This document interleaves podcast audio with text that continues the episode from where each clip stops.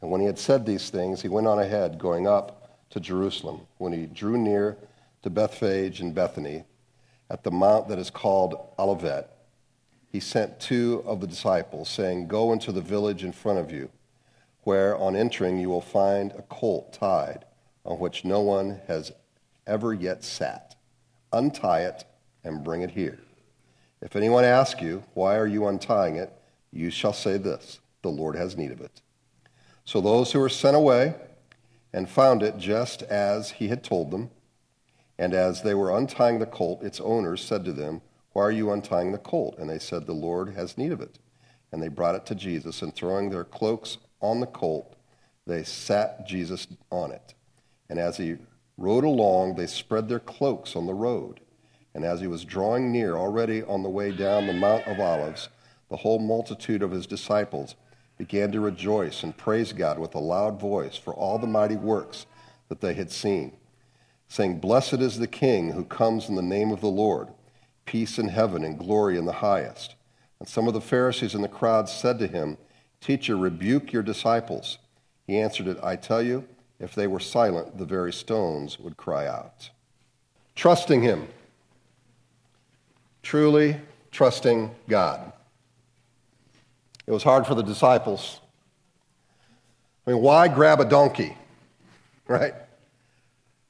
Why does he have to die? Why doesn't he just take out the opposition? What will happen to us, the disciples are thinking, once he's gone? Legitimate questions, I'm sure they were asking themselves. And trusting him today is just as challenging. We don't always understand. We don't always have the whole story, and we certainly don't have control. Trust in these times are tough. Many people view trust as just an abstract concept. But I want to submit to you this morning that it's something that is deeply personal. In other words, the more we know the person the more it influences our ability to trust. Who will be able to trust God more? The person who knows the character of God as they've read the scripture, or the person who does not involve themselves in the word at all and is not growing in their knowledge of Him? The psalmist said, And those who know your name put their trust in you. For you, O Lord, have not forsaken those who seek you, those who know your name, who know your character, who know who you really are, who don't have some wrong headed idea about you.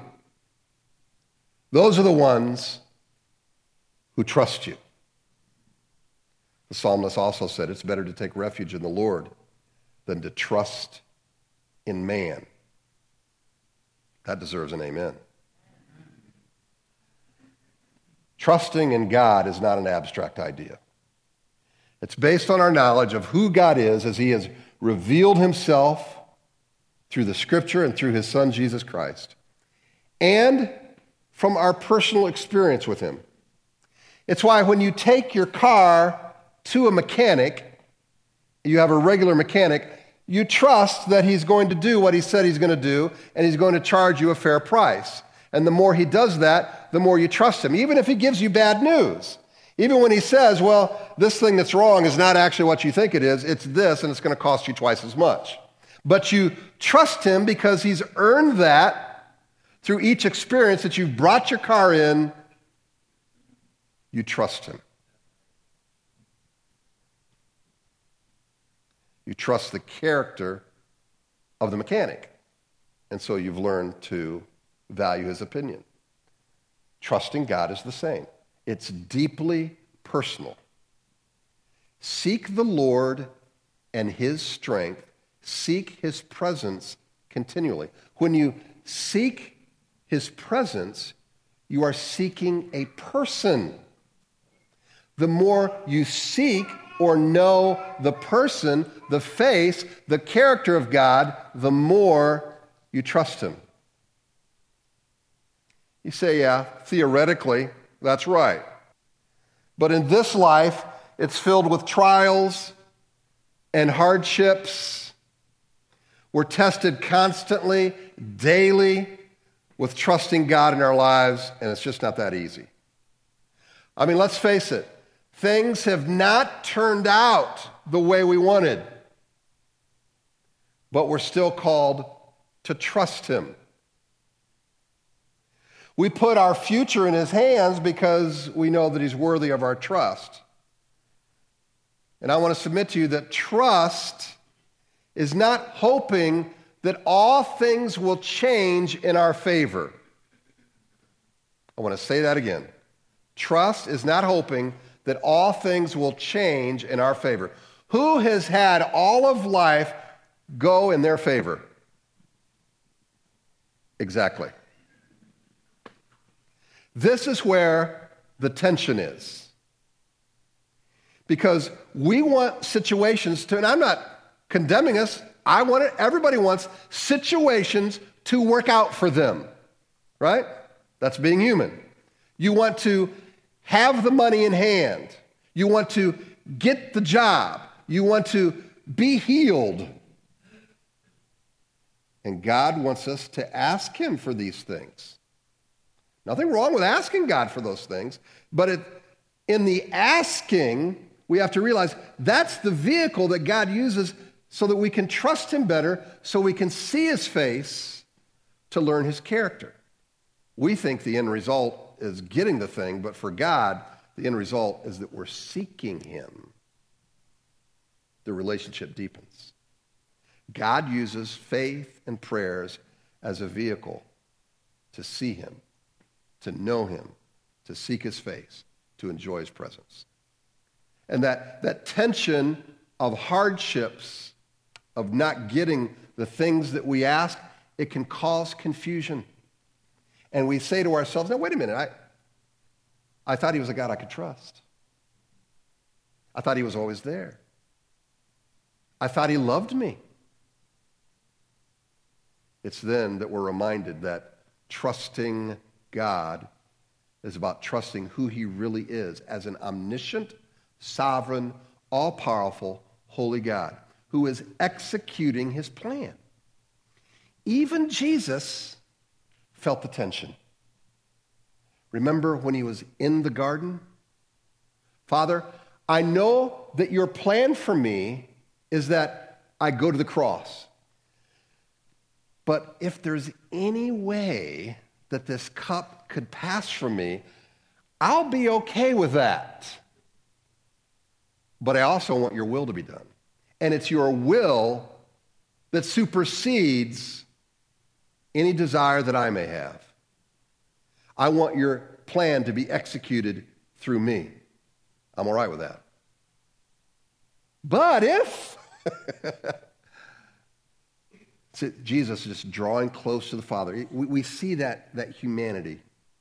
It's like us. There was tension, but he always, every time, opted to trust God. It's like what is called a palimpsest. It's P A L I M P S E S T.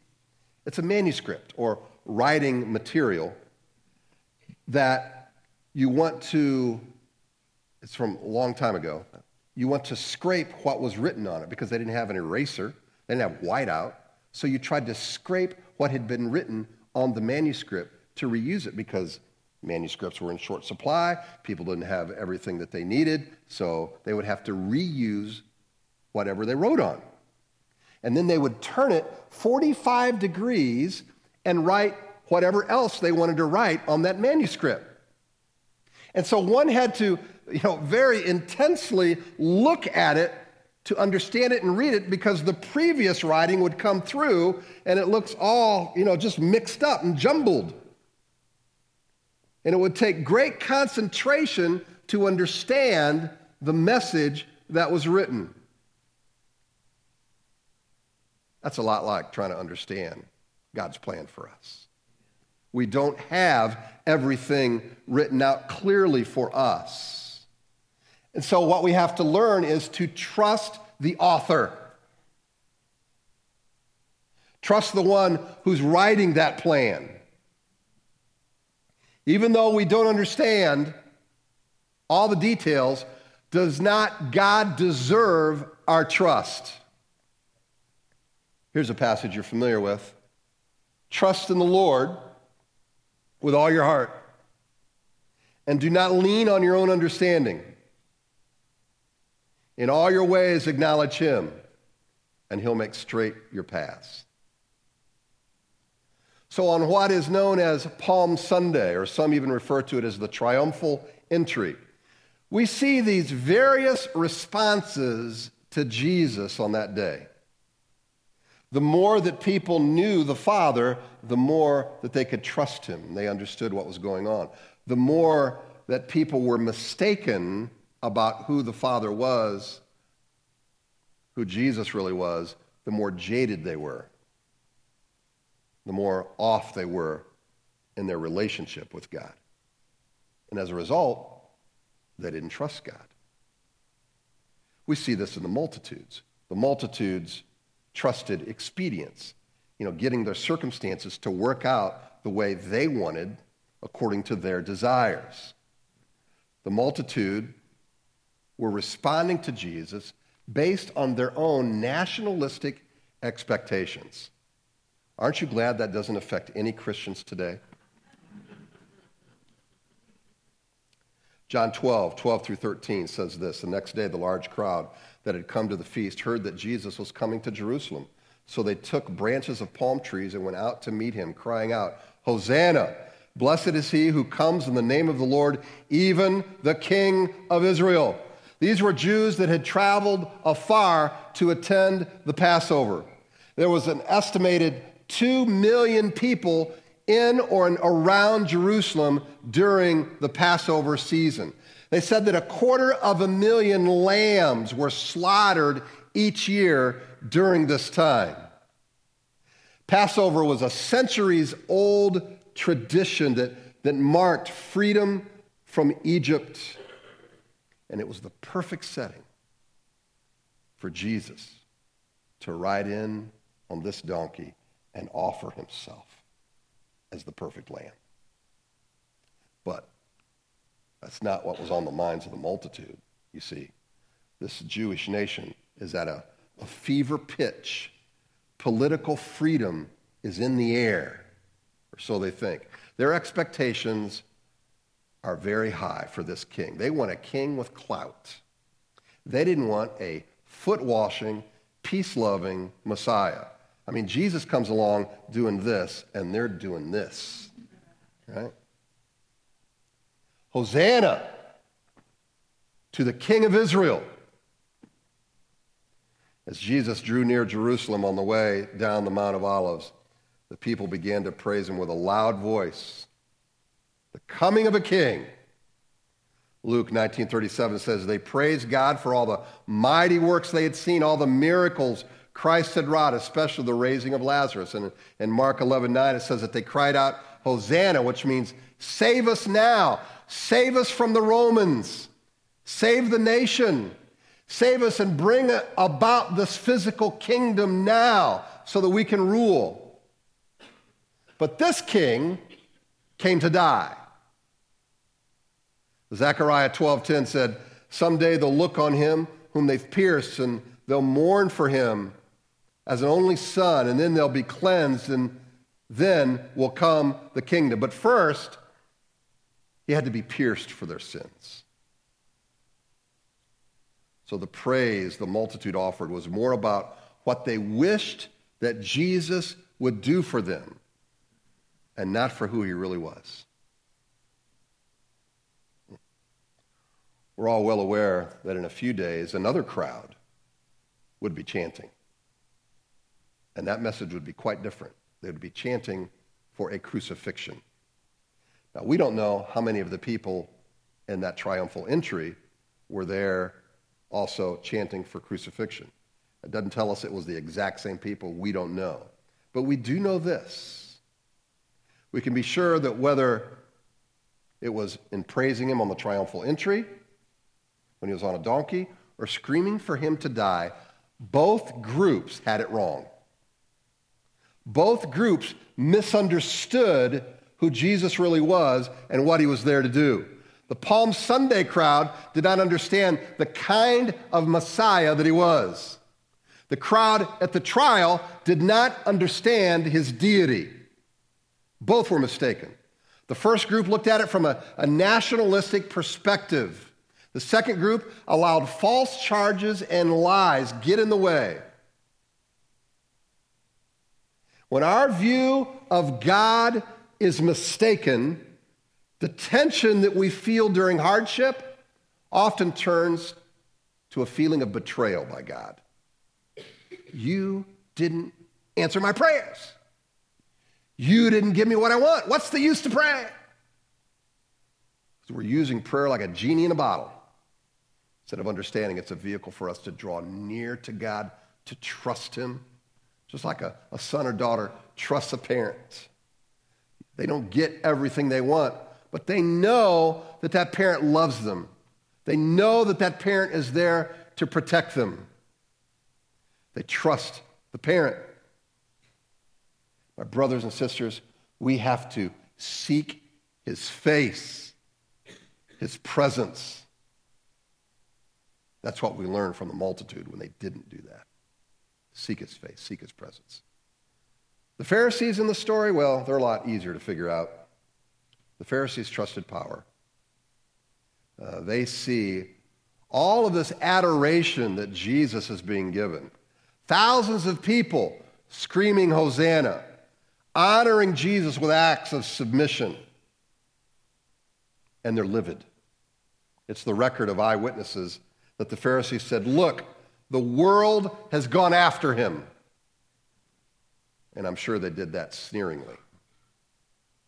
The Pharisees did not for a minute believe Jesus was their Messiah. They did not get caught up in this euphoria. They are the religious leaders of the day. They hated him and they despised the actions of the crowd.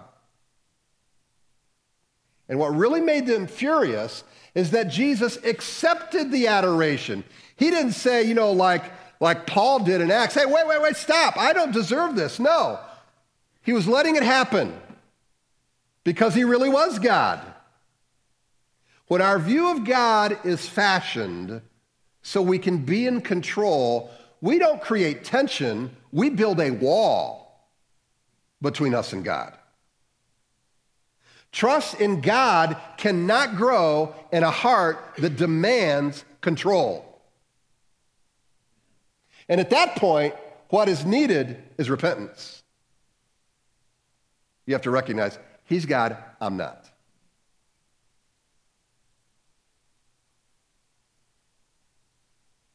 Contrast having control with the trust that Jesus had in his Father. We have the benefit of a perspective from one who spent time with Jesus. Peter would later write after all this had taken place, Jesus had ascended to heaven. Peter writes these words When he was reviled, he did not revile in return.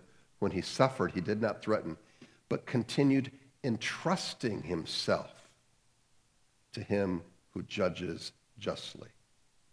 Entrusting himself. He knew what was ahead. You look through the, the Gospel of Luke, and it makes plain that he was looking ahead to Jerusalem, knowing that it meant his crucifixion. Luke 19:28 tells us that he was intent on going to Jerusalem. Uh, in chapter 18, verse 31, Jesus told his disciples, We are going up to Jerusalem.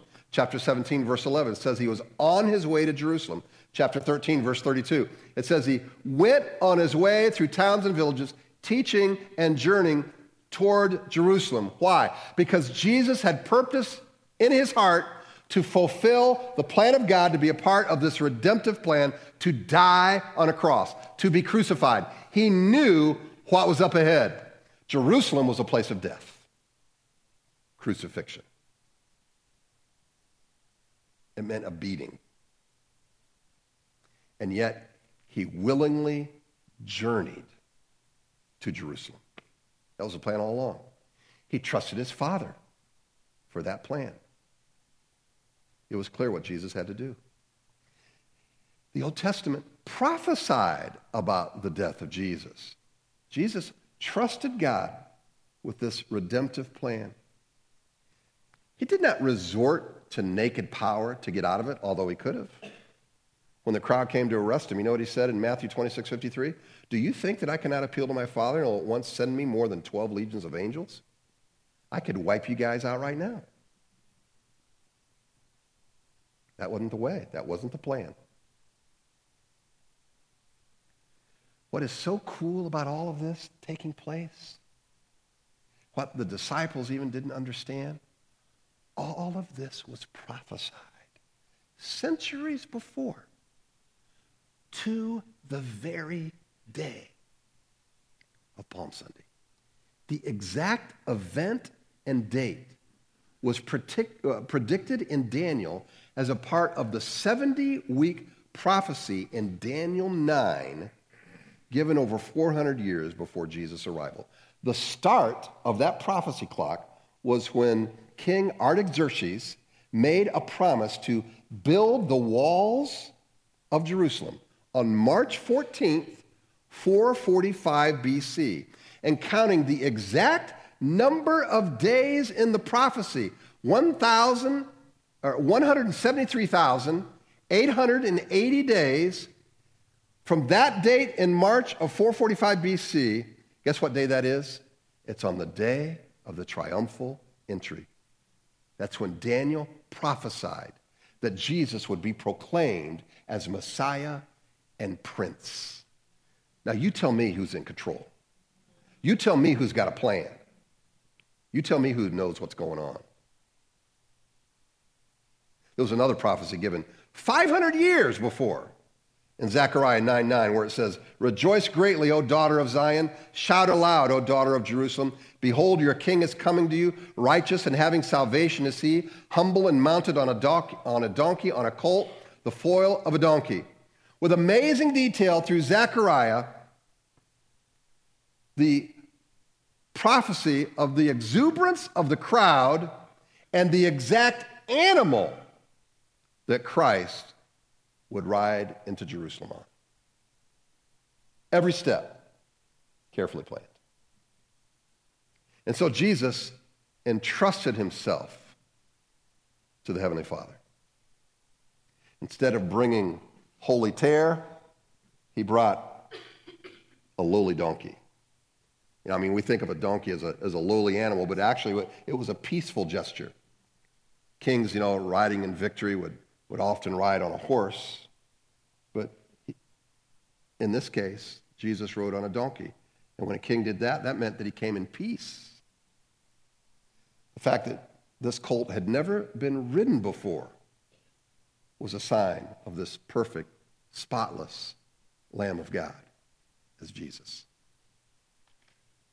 Jesus used a symbol that spoke not of might and majesty, but of humility and meekness. A spindly, skittish little creature Jesus uses to ride amidst the crowd that would hardly inspire awe and fear. The second time, though, that'll be a little different. He's going to come on a white horse, and then he'll reign in power. That will truly be a triumphal entry. But in Jerusalem on this day, it was not so much about the grandeur. He came in meekness. For the Son of Man came to give himself as a ransom for many, right? For the forgiveness of our sins. Well, a group that maybe we can hopefully more appreciate and relate to are the disciples. What I want us to know about this is that disciples were a work in progress, and so are we. Amen? Any of you have arrived in your faith? Any of you got this thing down pat? Mark 11.1 says that he drew near Bethphage and Bethany. Bethany, a little village about two miles uh, east of Jerusalem. Bethphage was an even smaller village. It was known as the, the House of Figs. And as Jesus passed through these two villages, he gave his disciples instructions about fetching a donkey. We saw it on our film clip. Whoever the owner was, all he needed to hear was, The Lord has need of it. Now, I'm sure there's some backstory to this, but that's all that owner needed. The Lord has need of it. And the donkey was released. I love the simplicity of that statement, don't you? I, I hope it's that way for any of us. How about your house? The Lord has need of it. I want to use it for my kingdom. How about your car? The Lord has need of it. I'll let somebody borrow it. How about your children? The Lord has need of them. I've talked to many parents whose children go off to a foreign country as a missionary. No, no, no, don't do that. You don't want to do that? I remember my parents when I told them I was quitting the business world and going to be a pastor. Don't do that. You won't make any money. Why would you do that? The Lord has need of it. It's not ours, it's His. Perhaps if the disciples could trust God about a donkey, they could learn to trust Him a little more with bigger things later. His disciples did not understand these things at first. But when Jesus was glorified, then they remembered that these things had been written about him and had been done to him. It wasn't until Jesus resurrected and ascended that this suffering made sense to them. This is what I want us to grab onto. They learned to trust God even when they didn't understand. That would come later. We know they failed. We know Peter denied Christ three times. We know Thomas had to see it. He couldn't take God's word for it. Got to see those scars. Then I'll believe it, even though it had been prophesied. But something happened. Their faith grew, their trust grew. That Peter, who denied Christ three times, would later die for him because his faith grew. His trust was in the person of God, not that everything would work out his way, that all the Jews would get exactly what they had hoped for. In fact, he was crucified. Tradition tells us he didn't think he was even deserving to be crucified right side up, so he asked to be crucified upside down. The same disciples who scattered during the crucifixion because they didn't want to be seen with Jesus and marked for the same fate that Jesus had. They would later willingly give up their lives, walk into danger, because their faith grew from that point to then. We see in the record the disciples' faith failing, but from that failing, growing. They learned to trust more in the sovereign God as time went on. Aren't you glad to know that? I sure am. Anybody have faith fail? They have their trust fail? I do. I'm glad to know that we can grow. You know, I think many of us suffer from a Christian perfectionism. And trust me, it's not good.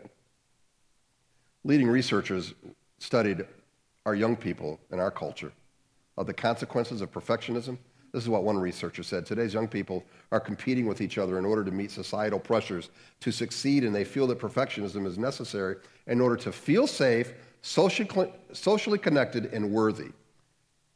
In order to feel worthy,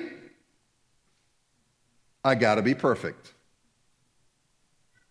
And I think many of us have grown up in Christian cultures even though those exact words weren't spoken, it's that idea that was given. If your performance meets up, then you're worthy.